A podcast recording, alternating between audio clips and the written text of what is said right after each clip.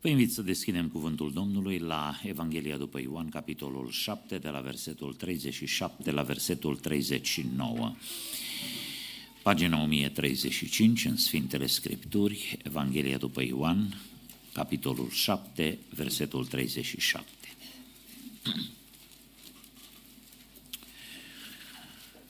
În ziua de pe urmă, care era ziua cea mare a praznicului, Iisus a stat în picioare și a strigat: „Dacă însetează cineva, să vină la mine și să bea. Cine crede în mine, din inima lui vor curge râuri de apă vie, cum zice Scriptura.” Spunea cuvintele acestea despre Duhul pe care aveau să-l primească cei ce vor crede în el, căci Duhul Sfânt încă nu fusese dat, fiindcă Iisus nu fusese încă proslăvit. Domnul să binecuvânteze propovăduirea, ascultarea și împlinirea cuvântului Sfânt în viețile noastre. Amin. Scumpii mei, cred că atunci când ne apropiem de cuvântul lui Dumnezeu, scopul nostru este și să învățăm, și să fim motivați să trăim ceea ce învățăm. Biserica Pentecostală are din partea lui Dumnezeu, are direct de la Dumnezeu, o valoare inestimabilă, o putere incalculabilă prin Duhul Sfânt.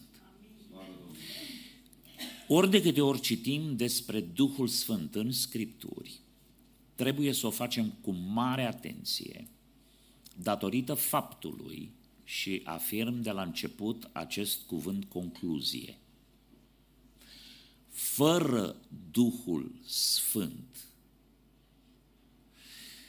nu există nicio șansă de împlinire a planului lui Dumnezeu în viața noastră și în lume.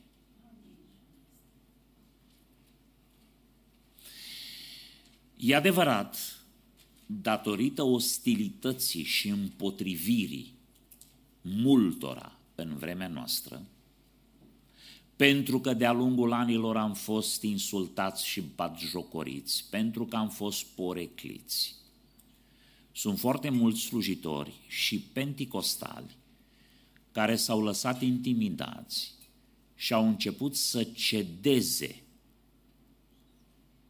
din fermitatea cu care afirmă nevoia de Duhul Sfânt.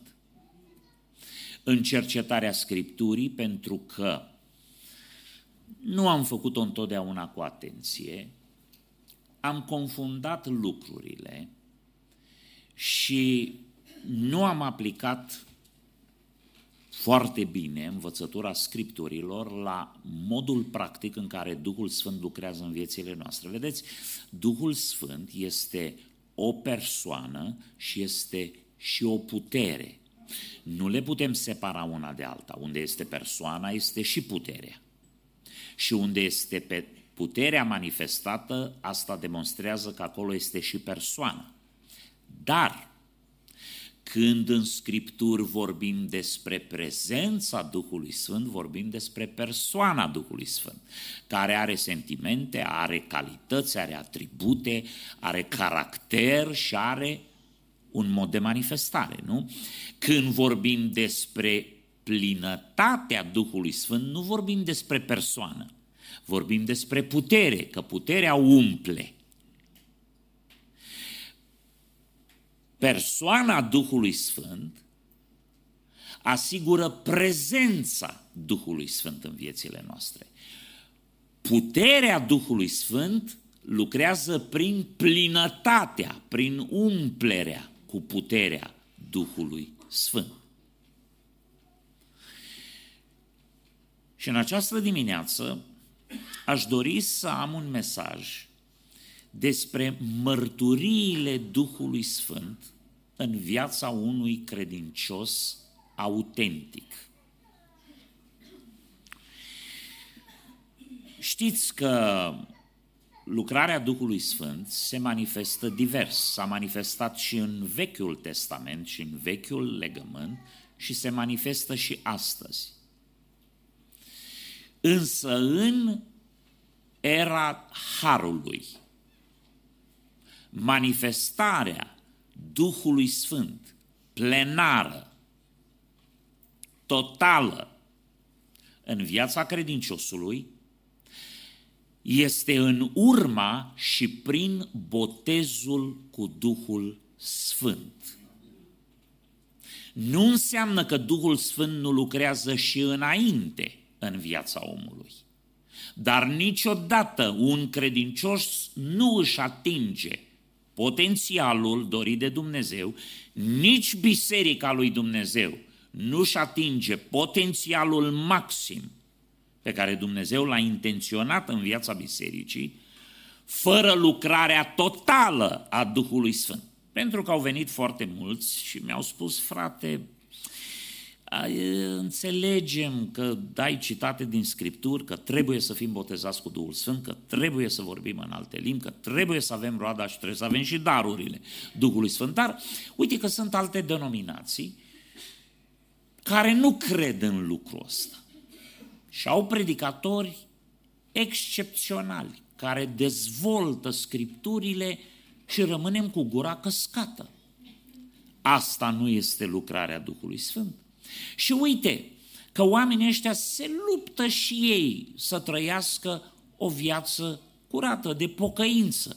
Și mulți chiar reușesc. În viața acestor oameni nu lucrează Duhul Sfânt. Ba da. Și aici trebuie să înțelegem cele trei feluri în care Duhul Sfânt lucrează în viața oamenilor. În primul rând, Duhul Sfânt lucrează în viața oamenilor prin inspirație, prin însuflare. De exemplu, în Marcu 12:36, ni se vorbește despre David, despre împăratul David, despre psalmistul David. Și ascultați ce spune cuvântul Domnului. Însuși David, fiind însuflat sau inspirat de Duhul Sfânt. Toți știm că David n-a fost botezat cu Duhul Sfânt și n-a vorbit în alte limbi. Plus, a fost un împărat în Vechiul Testament. Dar a fost insuflat, a fost inspirat de Duhul Sfânt și a zis: Domnul a zis Domnului meu, șezi la dreapta mea până voi pune pe vrăjmașii tăi sub picioarele tale. Lăsați puțin versetul afișat, pentru că vreau să spun ceva despre lucrul ăsta. Haideți să mai citim odată ce spune David. David spune ceva care el nu a priceput. Nici oamenii de atunci nu au priceput. Pentru iudeul vechi testamental, conceptul acesta este inedit, este imposibil de înțeles și este o erezie. Pentru că aici David introduce conceptul Trinității.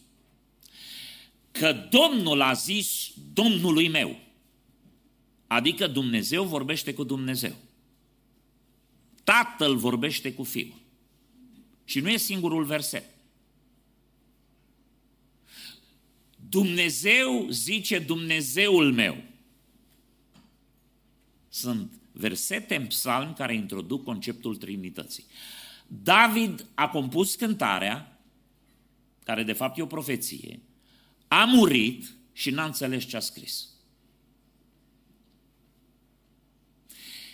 Foarte multe din profețiile Vechiului Testament au fost rostite fără ca prorocii să le înțeleagă în profunzimea lor. Au înțeles că ar fi vorba despre un Mesia, au înțeles conceptul general, dar la vremea lor, nici Isaia, nici Ezechiel, nici Ieremia nu au priceput conceptul Trinității. Acesta ne-a fost descoperit prin Domnul Iisus Hristos, când a venit în lume. Iată de ce famenul etiopian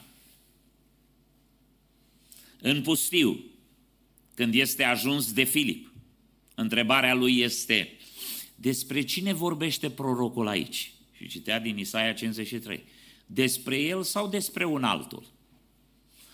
Dacă l-ați fi întrebat pe Isaia despre cine a scris, v-ar fi spus că despre altul, precis că despre el n-a scris, dar n-a înțeles profunzimea planului mântuitor, l-au așteptat, au știut că este ceva foarte special, dar conceptele introduse prin însuflarea Duhului Sfânt, prin inspirația Duhului Sfânt, nu au fost la vremea respectivă priceputi. Și noi de multe ori suntem folosiți de Duhul Sfânt și însuflați să spunem lucruri pe care la vremea respectivă nu le înțelegem, dar care au un impact extraordinar în viața altor oameni. Mi s-a întâmplat de multe ori să istorisească frați cu care m-am întâlnit de-a lungul timpului. Chiar recent un slujitor al Domnului care a fost ridicat de Dumnezeu mult în mișcarea penticostală din România, mi-a fost jenă să-i spun că nu mi-aduc aminte și că habar n-am ce i-am spus. Dar el spune că la prima întâlnire pe care am avut-o, l-am luat deoparte și am spus câteva cuvinte, inclusiv despre viitorul lui în lucrarea Domnului și în mișcarea penticostală. Și spune, frate, ce mi-a spus atunci s-a împlinit cuvânt cu cuvânt, exact așa cum ați spus. Eu am crezut că sunt cum se cade, eu am crezut că sunt amabil.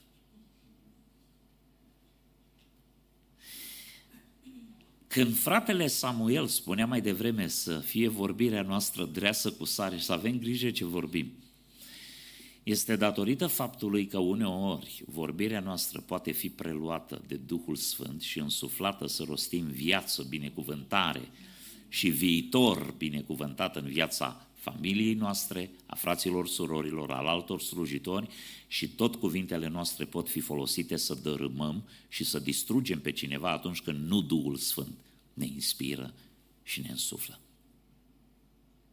Duhul Sfânt a lucrat în istorie și lucrează prin inspirație. Asta înseamnă călăuzirea minții. Mintea noastră, care este foarte conștientă, este călăuzită, este îndreptată spre un șir de cuvinte care înseamnă mai mult decât ne dăm noi seama. Noi vrem să fim cum se cade, vrem să fim amabili, spunem o vorbă de bine cuiva și când colo, mintea noastră este călăuzită, îndreptată de Duhul Sfânt către niște expresii care să aibă un impact extraordinar în viața oamenilor cu care interacționăm. Asta este inspirația Duhului Sfânt. Iată de ce de multe ori oameni care nu neapărat sunt botezați cu Duhul Sfânt sau au vorbirea în limbi, pot rosti cuvinte inspirate, pot rosti cuvinte de impact în viața altora. Nu uitați, până și oamenii din lume pot la un moment dat să fie folosiți de Dumnezeu pentru a rosti un cuvânt spre binele altor oameni. Știți că lui Balaam Dumnezeu i-a vorbit printr-o măgăriță. Atunci când a fost rostită sentința împotriva Domnului Iisus Hristos, marele preot, care nu era un om al lui Dumnezeu, care nu îl slujea pe Dumnezeu cum trebuie, a spus, este de folos să moară un om pentru tot norodul. Și zice, prorocea, pentru că în vremea aceea el era mare preot și Dumnezeu a onorat funcția lui, chiar dacă nu l-a onorat pe el. Și s-a folosit de el. Uneori Dumnezeu se va folosi de oamenii din jurul nostru în momentul în care suntem gata să luăm o decizie greșită. Îți poate vorbi printr-un coleg, îți poate vorbi printr-un vecin, îți poate vorbi prin cineva la serviciu sau la școală și rămâi șocat că ți-a rostit niște cuvinte inspirate, Duhul Sfânt este la lucru să te ajute să prevină anumite căderi sau să te încurajeze într-o anumită lucrare. N-am ajuns împărat niciodată, însă la un interogatoriu pe care l-am avut când eram adolescent, aveam 15 ani și depusesem acte de plecare pentru că aveam niște probleme împreună cu toată familia, ne-am hotărât că drumul nostru trebuie să fie spre alte țări și alte țări. Și a fost o confruntare mai puternică între tatăl meu și șeful unei comisii. Era ceva secretar de partid, nu știu ce poziție înaltă. Și pentru că discuția era despre mine, tata mă apăra.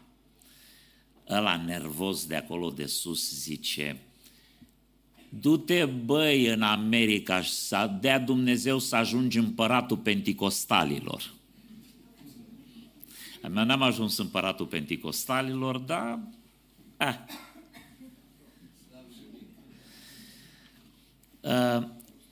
Ascultați, frați și surori, mintea noastră trebuie să fie alertă tot timpul, pentru că niciodată nu știm când, cum și prin cine ne vorbește Dumnezeu. Și asta e lucrarea Duhului Sfânt prin inspirație, prin însuflare. El crede că te batjocorește și când colo îți spune ce ai de făcut. În al doilea rând, a doua lucrare a Duhului Sfânt este prin iluminare, nu numai prin inspirație sau insuflare, ci prin iluminare. Cum lucrează Duhul Sfânt prin iluminare? Face lumină în capul nostru ca să putem înțelege cuvântul Său și voia Lui. Nu știu câți dintre dumneavoastră ați venit din lume, mă gândesc o parte, ați venit din lume, nu toți v-ați născut în familii de credincioși, însă unii chiar ați venit de mai multe ori la biserică și n-ați înțeles nimic. Și vi s-a părut că nu veți înțelege niciodată nimic, ați plecat dezamăgiți, a venit predicatorul în față, a spus ce a spus, v-ați uitat la el și a spus: eu nu pricep nimic. Până într-o zi, când ați venit la biserică și nici măcar n-a fost cel mai bun dintre predicatori, nici măcar n-a ținut cea mai bună dintre predicile lui, dar parcă cineva a pocnit din degete, s-a făcut lumină la dumneavoastră în cap și ați înțeles ce vă cere Dumnezeu. Exact ca o lăptăreasă care ducea lapte la ușile oamenilor și a venit la biserică, a adus-o o prietenă.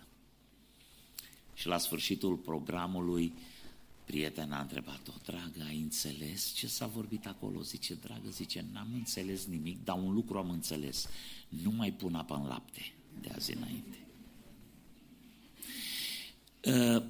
Să știți că Dumnezeu are prin Duhul Sfânt capacitatea să facă lumină în capetele oamenilor, în capul oricărui om. Atât de mare are puterea, atâta putere are Duhul Sfânt, că inclusiv în viața unui om redus mental, zice, nici cei neștiutori nu se rătăcesc pe calea Domnului. Asta e iluminarea Duhului Sfânt. De aia vine un predicator care n-a experimentat botezul cu Duhul Sfânt, care nu a avut experiența vorbirii în limbi, care e semnul inițial al botezului cu Duhul Sfânt.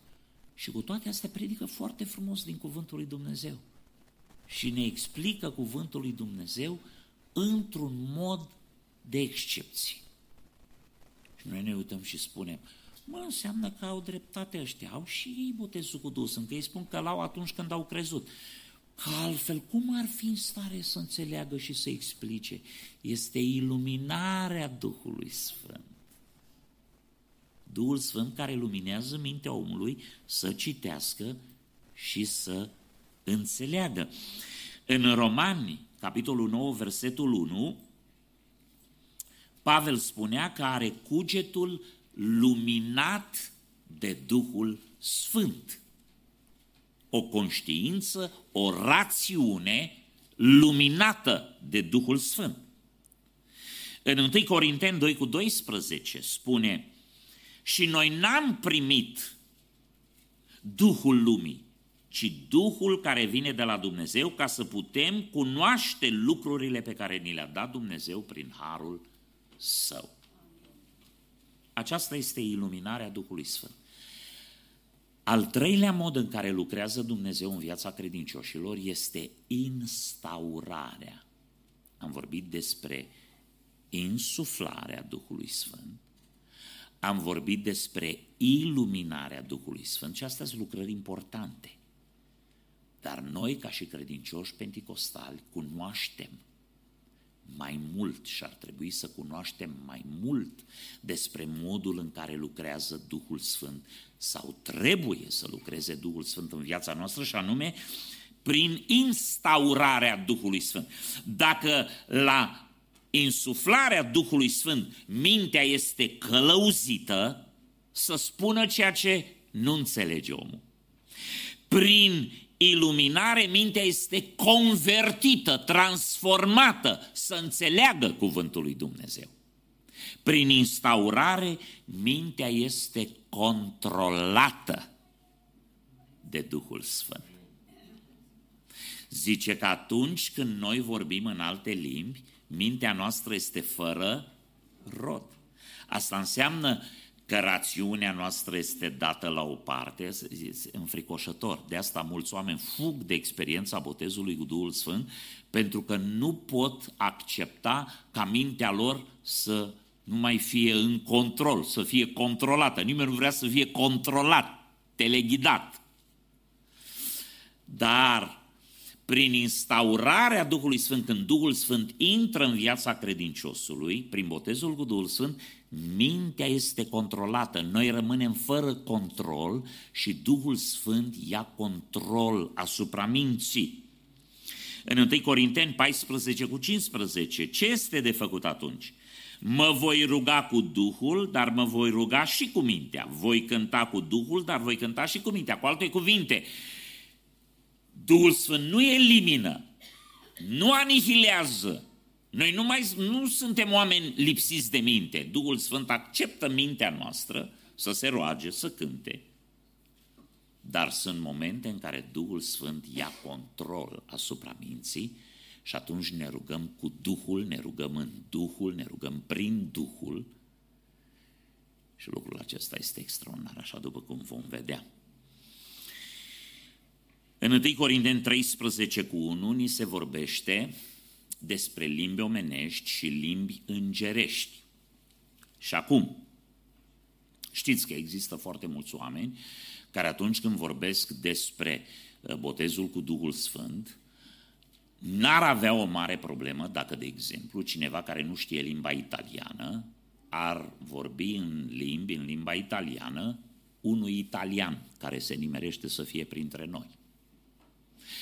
N-ar avea probleme să li se vorbească oamenilor în limbile lor pământești.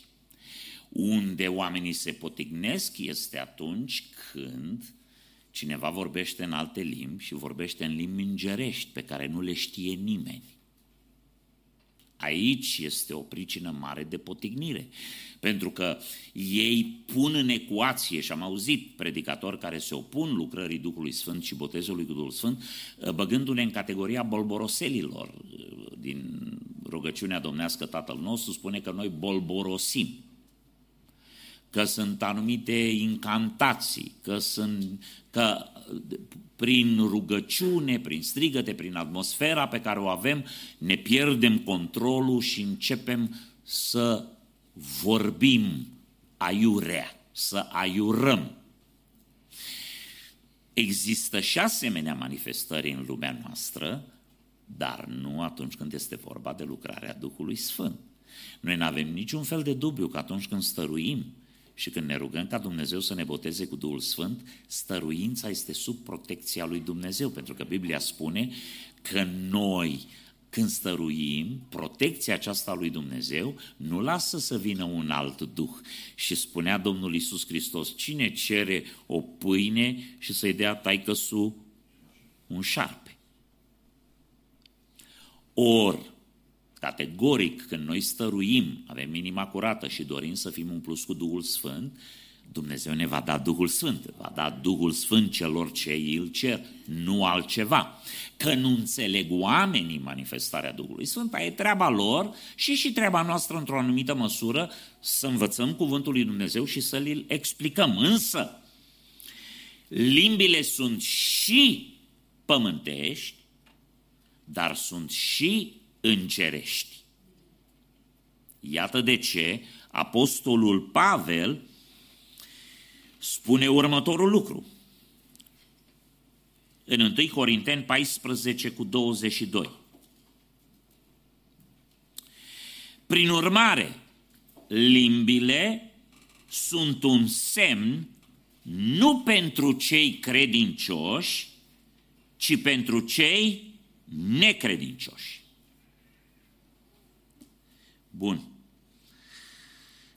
Versetul 23. Deci dacă s-ar aduna toată biserica la un loc și toți ar vorbi în alte limbi și ar intra și din cei fără daruri sau necredincioși, n-ar zice ei că sunteți nebuni.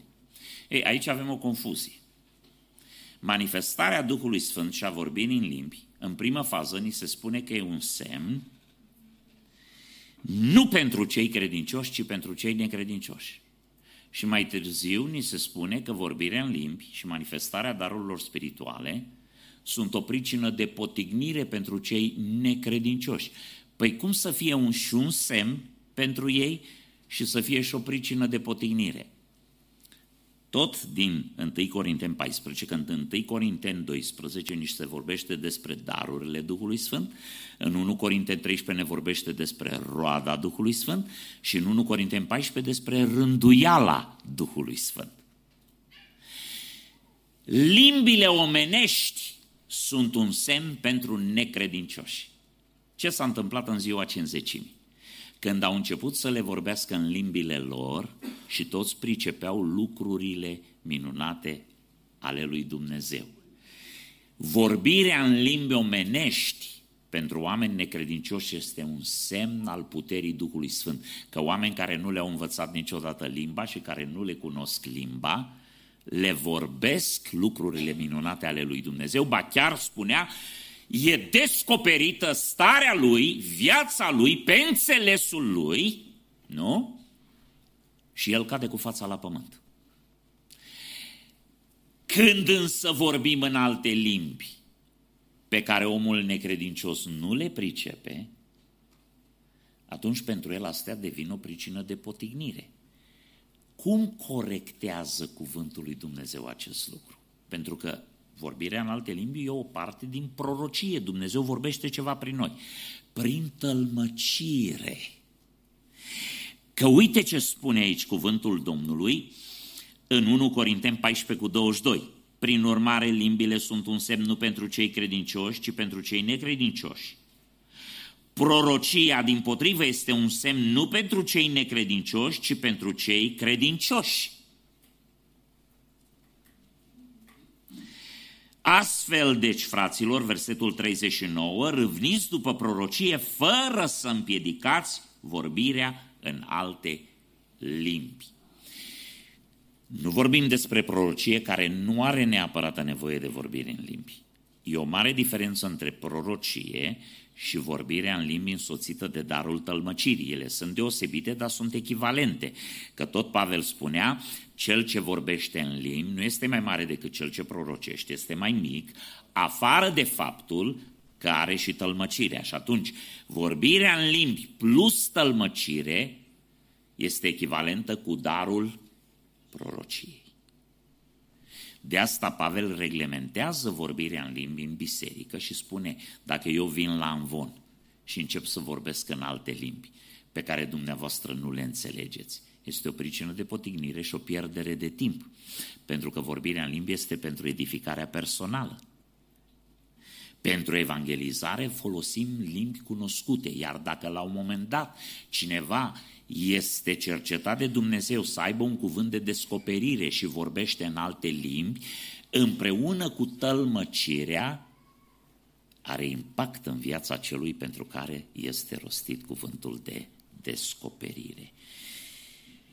Ei, când intră Duhul Sfânt să locuiască în noi prin botezul cu Duhul Sfânt, momentul în care Duhul Sfânt se instaurează și controlează mintea noastră, are control asupra minții, este prin botezul cu Duhul Sfânt.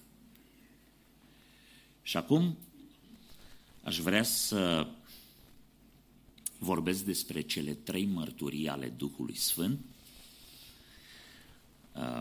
abordând, bineînțeles, și aspectul vorbirii în alte limbi și de ce este semnul inițial al botezului cu Duhul Sfânt.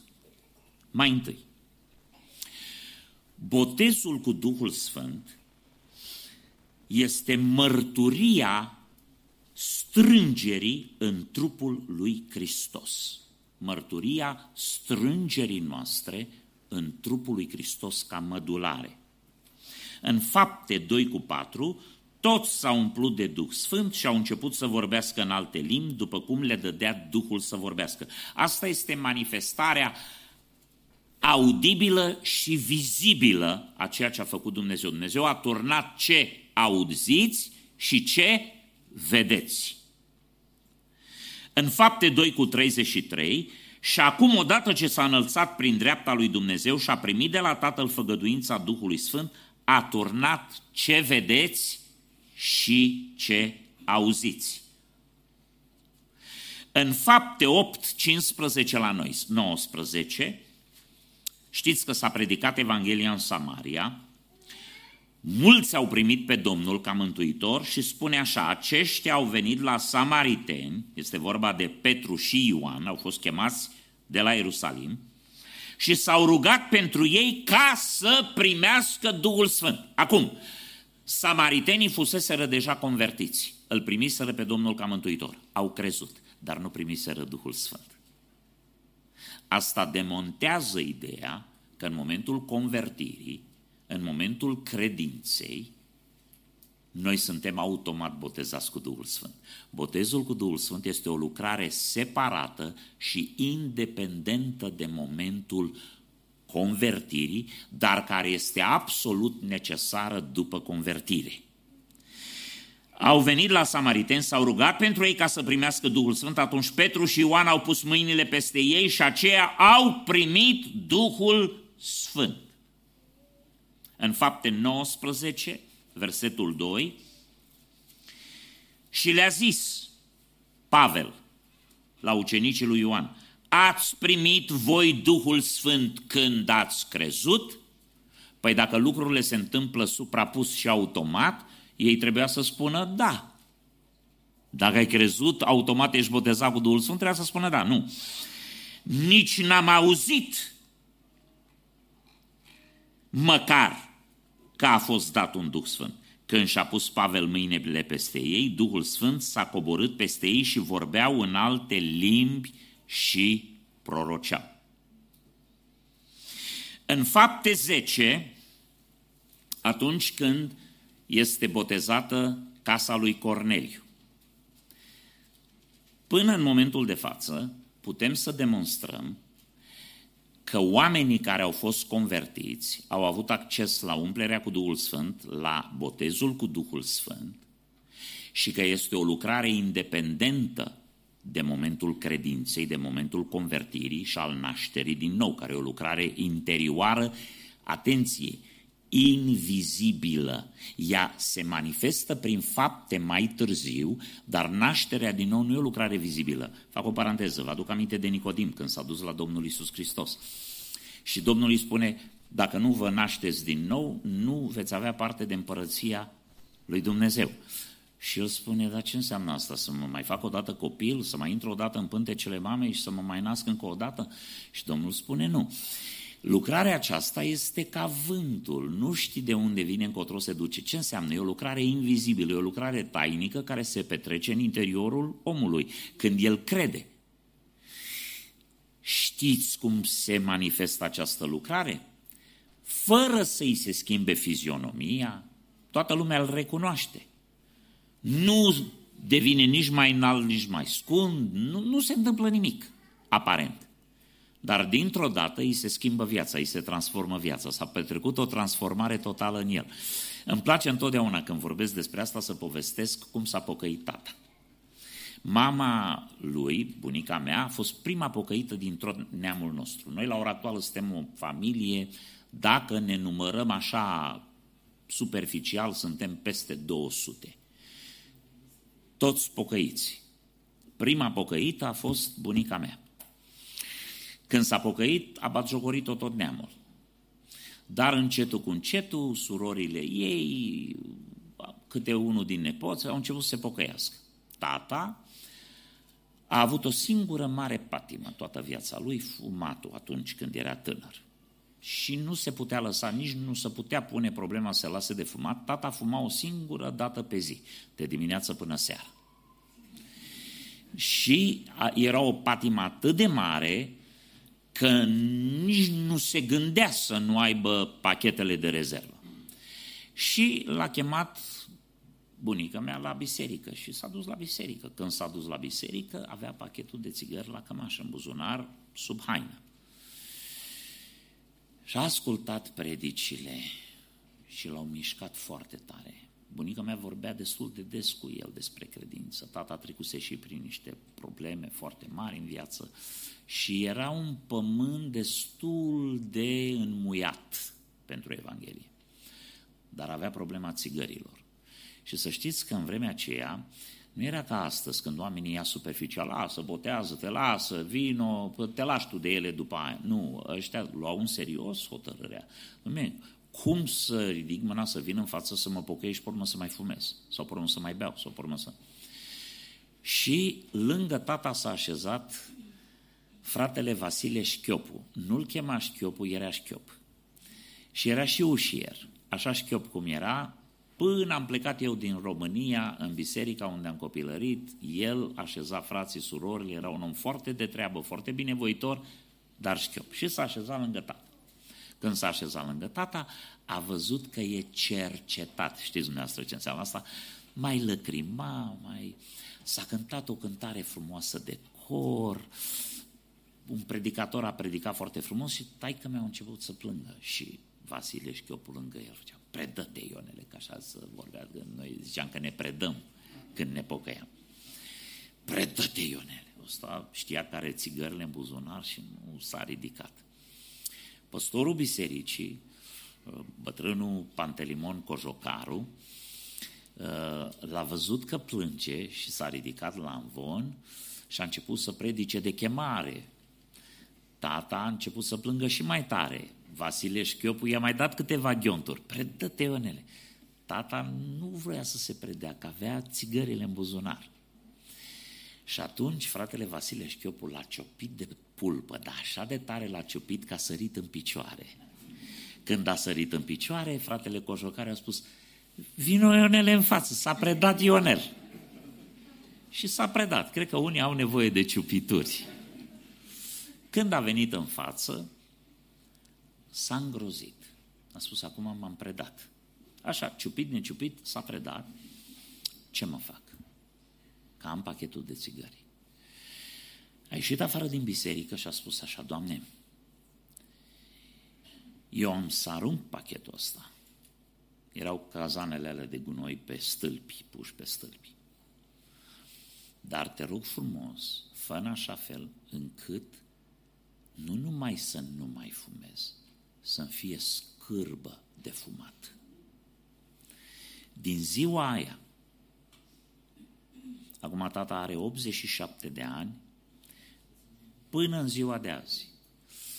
Și când mergeam pe stradă, dacă vedea o bodegă, dacă vedea un bufet și știa că acolo oamenii fumează, zicea, hai tăticule să mergem pe partea cealaltă că mi se face rău. I se făcea rău de la fumul de țigară.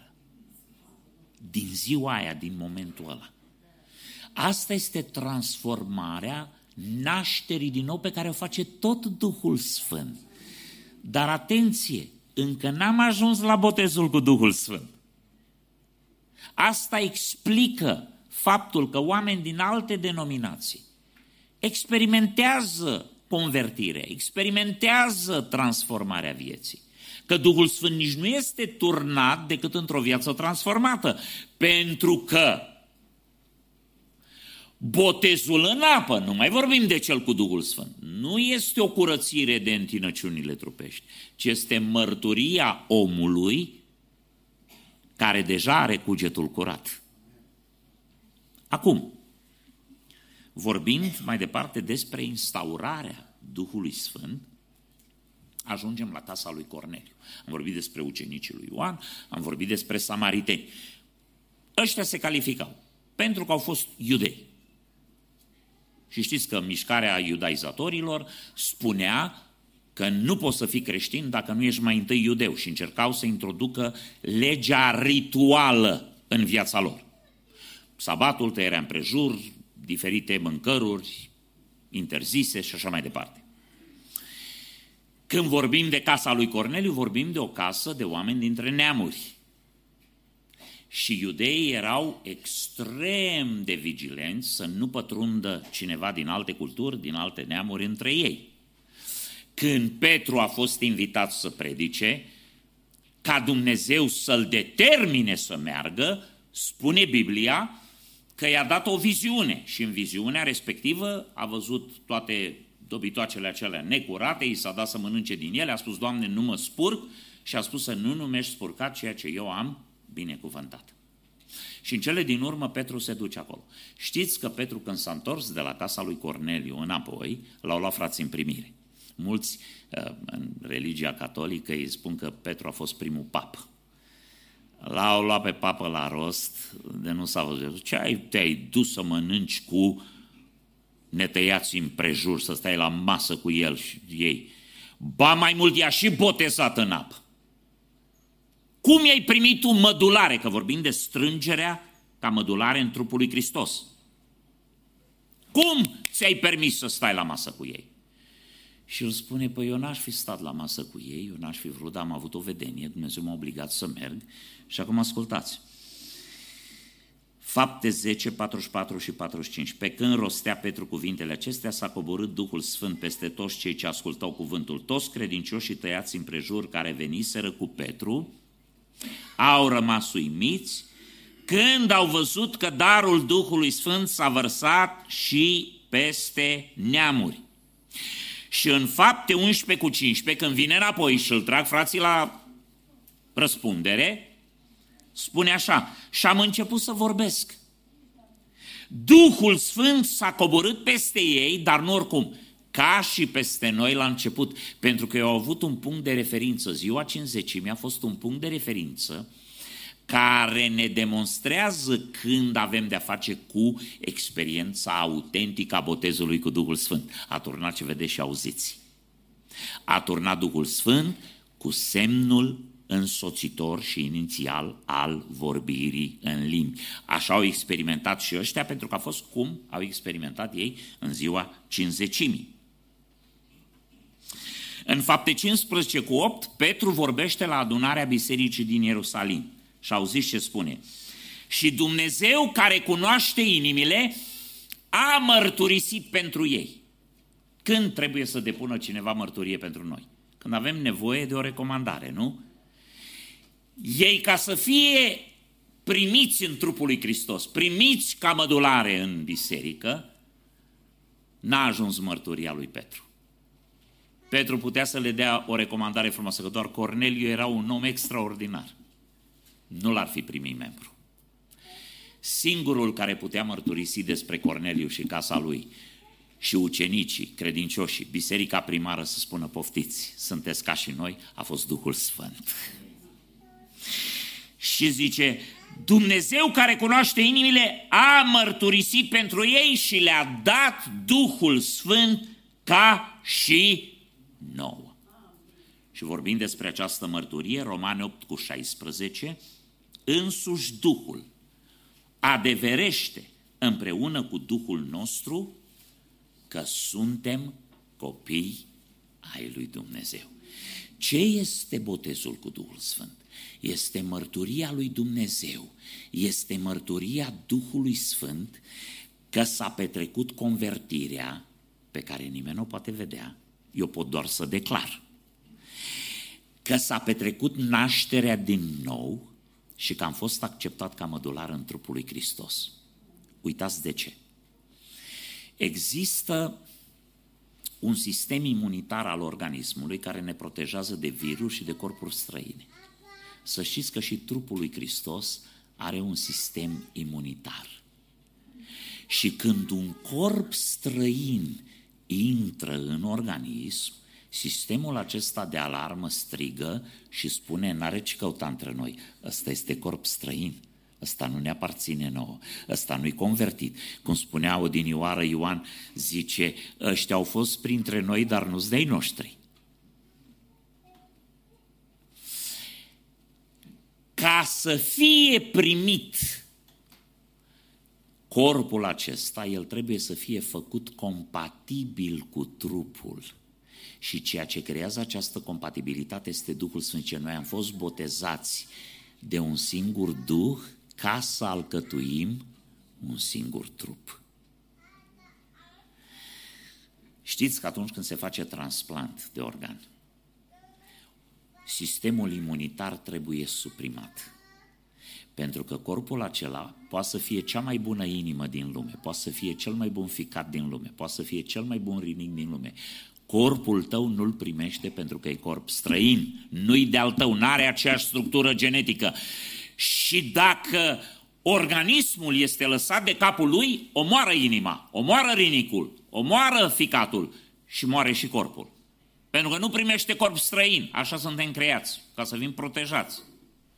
Ce se întâmplă, doctorii? Îți dau medicamente pentru tot restul vieții, de asta un om care a făcut transplant trebuie să se păzească de îmbolnăviri, pentru că trupul lui e vulnerabil, pentru că sistemul lui imunitar este suprimat ca să nu omoare organul străin. În trupul lui Hristos nu este așa. Sistemul imunitar, alarma organismului, funcționează și nu e suprimată. Singura cale prin care un mădular străin poate fi acceptat este să nu mai fie străin. Și această transformare care îl face compatibil cu tot trupul este lucrată de Duhul Sfânt. Și Duhul Sfânt mărturisește prin botezul cu Duhul Sfânt că-i de-al nostru. Și nimeni nu mai poate sta împotriva casei lui Corneliu să spună, n-au ce căuta în biserică, sunt dintre neamuri, nu sunt iudei. Pentru că Duhul Sfânt a spus, lăsați-i, cine are autoritate asupra trupului lui Hristos? Câtă vreme suntem aici pe pământ, Duhul Sfânt, că zice, eu mă înalț la cer, dar vă voi trimite un alt mângâietor care va fi cu voi și va fi în voi și vă va călăuzi în tot adevărul. Duhul Sfânt are autoritate asupra trupului lui Hristos, aici pe pământ. Și are dreptul să spună, cine este și cine nu este al lui. Că de-aia zice aici însuși Duhul adeverește împreună cu Duhul nostru că suntem copii ai lui Dumnezeu. Mărturia strângerii în trupul lui Hristos. În al doilea rând, mărturia stăpânirii asupra trupului credinciosului. Când Duhul Sfânt intră în viața credinciosului, la botezul cu Duhul Sfânt, el nu intră ca musafir. El intră ca stăpân. El vrea să controleze viața ta. El vrea să stăpânească asupra vieții tale. Dacă nu te supui și dacă nu-l respecti, îl întristezi și pleacă. Și este foarte sensibil. El nu stă cu forța. Dar tu trebuie să-l pui pe tronul vieții tale. Ca Duhul Sfânt să te călăuzească. Puneți puțin Romani 8:1. Acum, dar nu este nicio osândire sau niciun reproș sau nicio condamnare pentru cei ce sunt în Hristos Iisus, care nu trăiesc după îndemnurile firii pământești, ci după îndemnurile Duhului. Versetul 5. În adevăr, cei ce trăiesc după îndemnurile firii pământești umblă după lucrurile firii pământești, pe când cei ce trăiesc după îndemnurile Duhului umblă după lucrurile Duhului. Cu alte cuvinte, când tu umbli după lucrurile firii pământești, asta îmi spune mie că nu ești al Domnului, pentru că nu te călăuzește Duhul Sfânt. Nu ești sub controlul Duhului, nu te supui Duhului Sfânt, ci te supui firii pământești și îndemnurilor ei. Când vorbim despre mărturia stăpânirii asupra trupului pentru sfințire, în procesul de sfințire, ascultați ce spune în 1 Corinteni 9:27. Ci mă port aspru cu trupul meu și îl țin în stăpânire, ca nu cumva după ce am propovăduit altora, eu însumi să fiu lepădat. Acum, vorbim de mărturiile Duhului Sfânt, vă aduc aminte. Prima mărturie este mărturia strângerii, e de-al nostru. Mărturia stăpânirii, adică Duhul Sfânt vrea să mărturisească eu sunt stăpân în viața acestui om. Care este ecuația prin care Duhul Sfânt demonstrează că e stăpân? În Iacov 1:26, cuvântul Domnului spune, dacă crede cineva că este religios și nu își înfrânează limba, ci își înșală inima, religia unui astfel de om este zadarnică. Acum, ecuația stăpânirii trupului, cum demonstrăm că este trupul stăpânit, este în Iacov, în capitolul 3. Și auziți ce spune cuvântul Domnului în versetul 2. Toți greșim în multe feluri. Dacă nu greșește cineva în vorbire, este un om desăvârșit și poate să-și țină în frâu tot trupul. Și apoi vorbește despre cai, le-ai pus frâu în gură și tot trupul se duce după cap. N-ați văzut vreodată un cal să-i meargă capul într-o parte și coada în alta. Unde se duce capul, se duce tot trupul. Corăbile au o cârmă micuță. Se întoarce într-o parte, toată corabia se duce după cârmă. Limba este cârma trupului. Limba este cel mai puternic mădular din trup. Nu mă refer la forță fizică. Limba dă direcție trupului. Asta este ecuația lui Dumnezeu. Stăpânești limba, stăpânești trupul. Un om care e în stare să se abțină și să-și stăpânească, să-și țină în frâu limba, e în stare să se abțină de la orice. Pentru că cea mai nestăpânită, nu numai cea mai puternică, cel mai nestăpânit mădular este limba. Când ai pus mâna pe limbă și ai stăpânit-o, din creștet până în tălpi ești sub comanda celui care îți stăpânește limba. Iată de ce semnul inițial al botezului cu Duhul Sfânt este vorbirea în limbi. Pentru că Duhul Sfânt declară următorul lucru. Eu sunt stăpân aici acum. Și când îi stăpânesc limba, demonstrez că din creștet până în tălpi eu comand, eu sunt în control. Că foarte mulți spun, dar de ce este vorbirea în limbi semnul inițial? Păi în primul rând ca să fie ca la început. Pentru că atunci ni s-a trasat șablonul și noi după acel șablon evaluăm toate botezurile cu Duhul Sfânt. Vine o putere peste ei, le ia în stăpânire limba și vorbesc cum le dă Duhul să vorbească. Limbi cerești, limbi pământești, cum vrea Dumnezeu. Atunci a fost semnul inițial, darul inițial pe care l-au primit toți. Dar, în al doilea rând, este semnul prin care Duhul Sfânt mărturisește, declară că e în controlul acelui trup. Deci,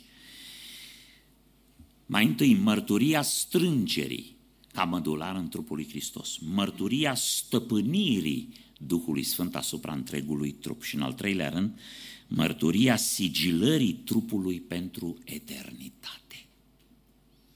Și aici avem o problemă. Romani 8:23 spune așa, că toată firea suspină și nu numai ea, dar și noi care avem cele dintâi roade ale Duhului, suspinăm în noi și așteptăm înfierea, adică răscumpărarea trupului nostru. Dumneavoastră știți că sunt două înfieri și două răscumpărări și două mântuiri. Că Pavel le spunea mântuiților, noi așteptăm mântuire. Și Pavel le spunea înfiaților, așteptăm înfierea. Și Pavel le spune răscumpăraților că așteptăm răscumpărarea. Ce suntem noi înainte de a fi mântuiți, de a-L primi pe Hristos ca mântuitor? Suntem suflete moarte în trupuri muritoare. Când primim pe Domnul Iisus în viața noastră, suntem suflete vii în trupuri tot muritoare. La înviere vom deveni suflete vii în trupuri de slavă, în trupuri nemuritoare.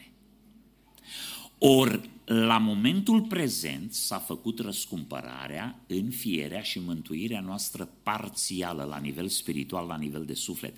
Trupurile încă așteaptă răscumpărarea, trupurile încă așteaptă înfierea, trupurile încă așteaptă mântuirea.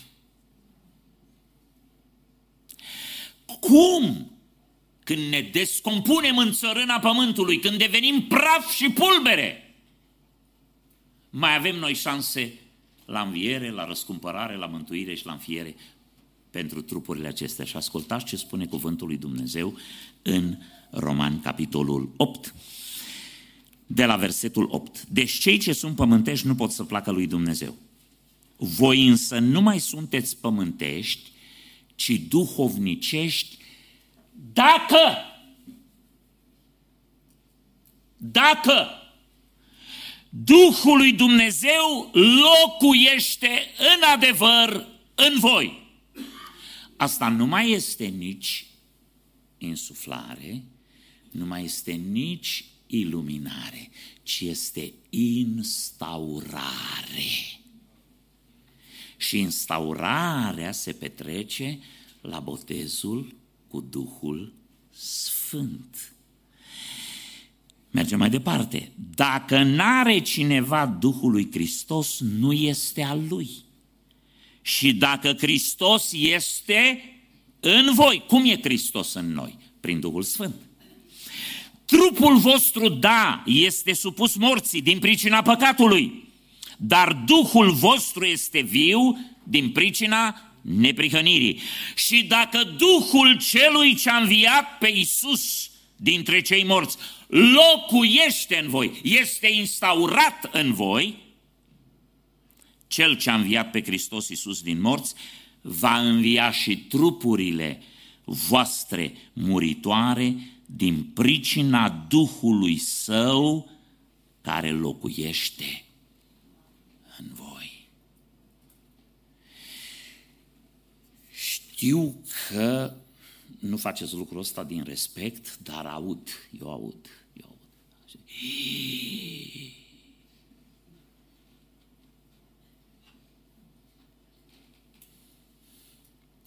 Stați liniștiți, am auzit și pe viu, mi s-a întâmplat să merg în biserică unde când am spus treaba asta, chiar am auzit. Păi, fata mea nu-i botezată cu Duhul Sfânt, fratele meu nu-i botezat, părinții mei nu-s botezată, ăla nu-i botezat. Ce facem cu oamenii ăștia? Noi nu facem nimic cu ei. Întrebarea se pune, ce vor să facă ei cu ei? Pentru că în ziua 50.000, atunci când au fost pătrunși de adevărul predicat de Petru, oamenii au venit și au spus, fraților, ce să facem? Și ne-a spus, pocăiți-vă, le-a zis Petru, apoi veți fi botezați, nu? Apoi veți primi darul Sfântului Duh, căci făgăduința aceasta este pentru voi, pentru copiii voștri și pentru copiii copiilor voștri, în oricât, cei ce sunt departe acum, în oricât de mare număr îi va chema Dumnezeu. Făgăduința umplerii, a instaurării Duhului Sfânt e pentru tine. Știu că unii întreabă, dacă nu vorbești în limbi, nu te duci în cer? Atitudinea asta a pocăitului modern pe mine mă deranjează cumplit. Pentru că avem oameni care întreabă, da, ce nu ești mântuit dacă bei o picătură de alcool? Dar ce nu ești mântuit dacă... Ne jucăm pe marginea prăpăstiei și punem întrebări care dovedesc înclinația noastră firească. Noi negociem viața în favoarea firii, nu în favoarea Duhului. Cu alte cuvinte, cum pot să trăiesc cât mai lumește și totuși să rămân mântuit? Și eu îți spun că-ți rup gâtul. Pentru că întrebarea ar trebui să se pună în fiecare zi, care sunt lucrurile pe care trebuie să le mai părăsesc, care sunt lucrurile care trebuie să le mai schimb, ca să fiu sigur că zice, pe voi certați-vă dacă sunteți în credință, ca să nu fiți lepădați. E responsabilitatea ta. Și vine credincios și spune, da, adică eu nu sunt botezat de Domnul cu Duhul Sfânt. Din cauza cui nu ești botezat cu Duhul Sfânt? Din cauza Domnului? Că El a făcut promisiune. Din cauza bisericii, a slujitorilor, că ei vă cheamă la rugăciune și la stăruință. Păi eu n-am primit. Cercetează-ți viața, pentru că Duhul Sfânt nu intră într-un vas nepregătit și necurățit. În al doilea rând, nu noi te botezăm. Pe mine nu mă deranjează neapărat faptul că nu ești botezat cu Duhul Sfânt, mă deranjează atitudinea ta, care spune... Dar de ce? Dar ce nu se poate și fără? Și în ziua de astăzi avem pocăiți, cu ghilimelele de rigoare, care cred că pot să fie mântuiți fără să fie pocăiți, cred că pot să fie mântuiți fără să fie sfinți, cred că pot să fie mântuiți fără să fie mântuiți.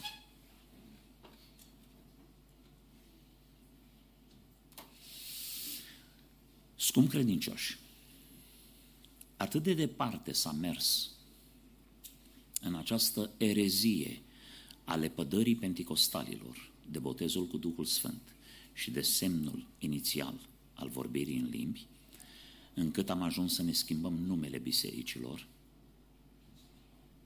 am ajuns să ne lepădăm de identitatea noastră pentru ca să plăcem oamenilor.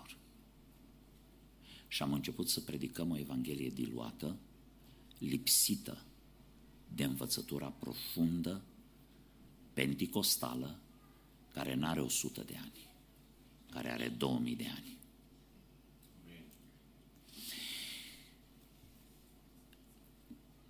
Când vorbim despre botezul cu Duhul Sfânt și despre venirea Domnului, despre răpirea bisericii, vreau să vă mai citesc. Știți că spune să nu întristăm pe Duhul Sfânt cu care am fost pecetluiți pentru ziua răscumpărării, răscumpărării trupului. Vreau să vă mai spun un lucru și cu asta închei. Vorbeam de genetica noastră, formată de Dumnezeu și protejată de Dumnezeu să nu accepte nimic străin.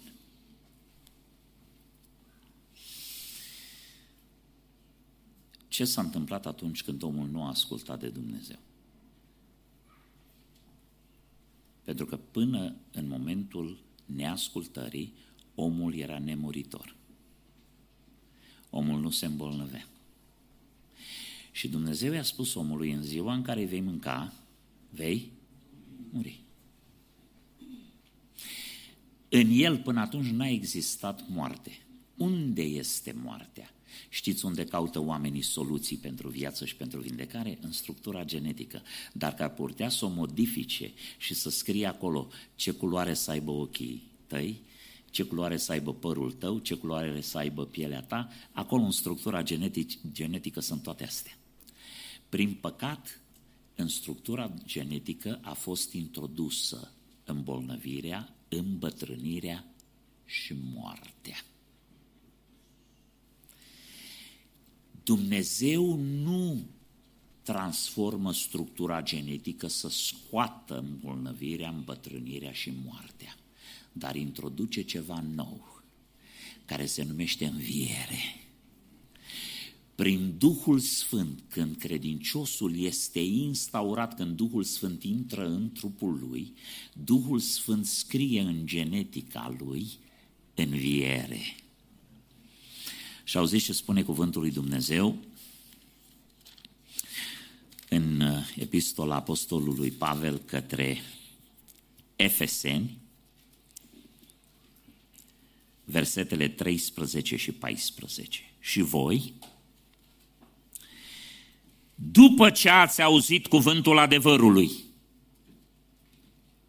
adică după ce vi s-a luminat capul, să înțelegeți, Evanghelia mântuirii voastre, și ați crezut în el, vi s-a făcut lumină în ființă și ați înțeles cuvântul lui Dumnezeu. Și ați fost pecetluiți cu Duhul Sfânt care fusese făgăduit, ăsta este botezul cu Duhul Sfânt, cu semnul inițial al vorbirii în alte limbi, și atenție, care este o arvună a moștenirii noastre pentru răscumpărarea celor câștigați de Dumnezeu spre lauda slavei sale, pentru răscumpărarea lor, păi n-am fost răscumpărați, pentru răscumpărarea trupurilor lor. Și acum, ca să închidem cercul acesta minunat al adevărului referitor la botezul cu Duhul Sfânt, ascultați ce spune cuvântul Domnului la 2 Corinteni, capitolul 4, de la versetul 6. Căci Dumnezeu care a zis să lumineze lumina în întuneric, ne-a luminat inimile, pentru ca să facem să strălucească lumina cunoștinței slavei lui Dumnezeu pe fața lui Iisus Hristos. Și acum ascultați versetul 7. Comoara aceasta, cine produce luminarea minții? Duhul Sfânt. Cine produce insuflare? Duhul Sfânt. Cine se instaurează în viețile noastre și ne pecetluiește și ne sigilează în vederea răscumpărării finale, în vederea învierii? Duhul Sfânt. Comoara aceasta o purtăm în niște vase de lut. Pe care sunt vasele de lut? Trupurile noastre. Pentru ca această putere nemaipomenită să fie de la Dumnezeu și nu de la noi.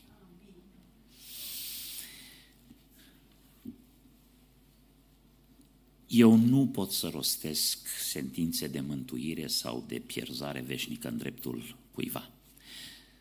Le spun mereu fraților, noi nu băgăm pe nimeni nici în rai, nici în iad, ci numai în pământ.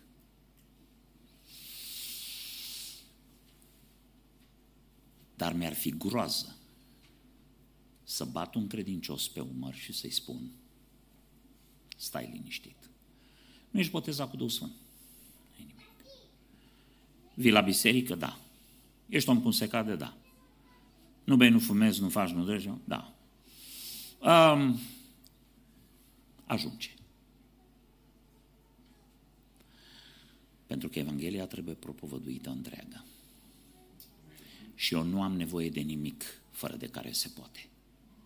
Dacă Dumnezeu ar sta înaintea mea acum, i-aș spune, te rog frumos să-mi dai numai lucrurile fără de care nu se poate. Mie să nu-mi predici și să nu-mi pretinzi lucrurile fără de care se poate. Și în momentul în care credinciosul are impresia că cea mai înaltă lucrare de la înălțarea Domnului Iisus Hristos, de la mântuire, care este botezul cu Duhul Sfânt, cu vorbirea în limbi, este o lucrare fără de care se poate, asta este una dintre cele mai mari înșelăciuni. Să ne rugăm și să stăruim și Domnul să ne umple și să ne boteze cu Duhul Sfânt. Amin.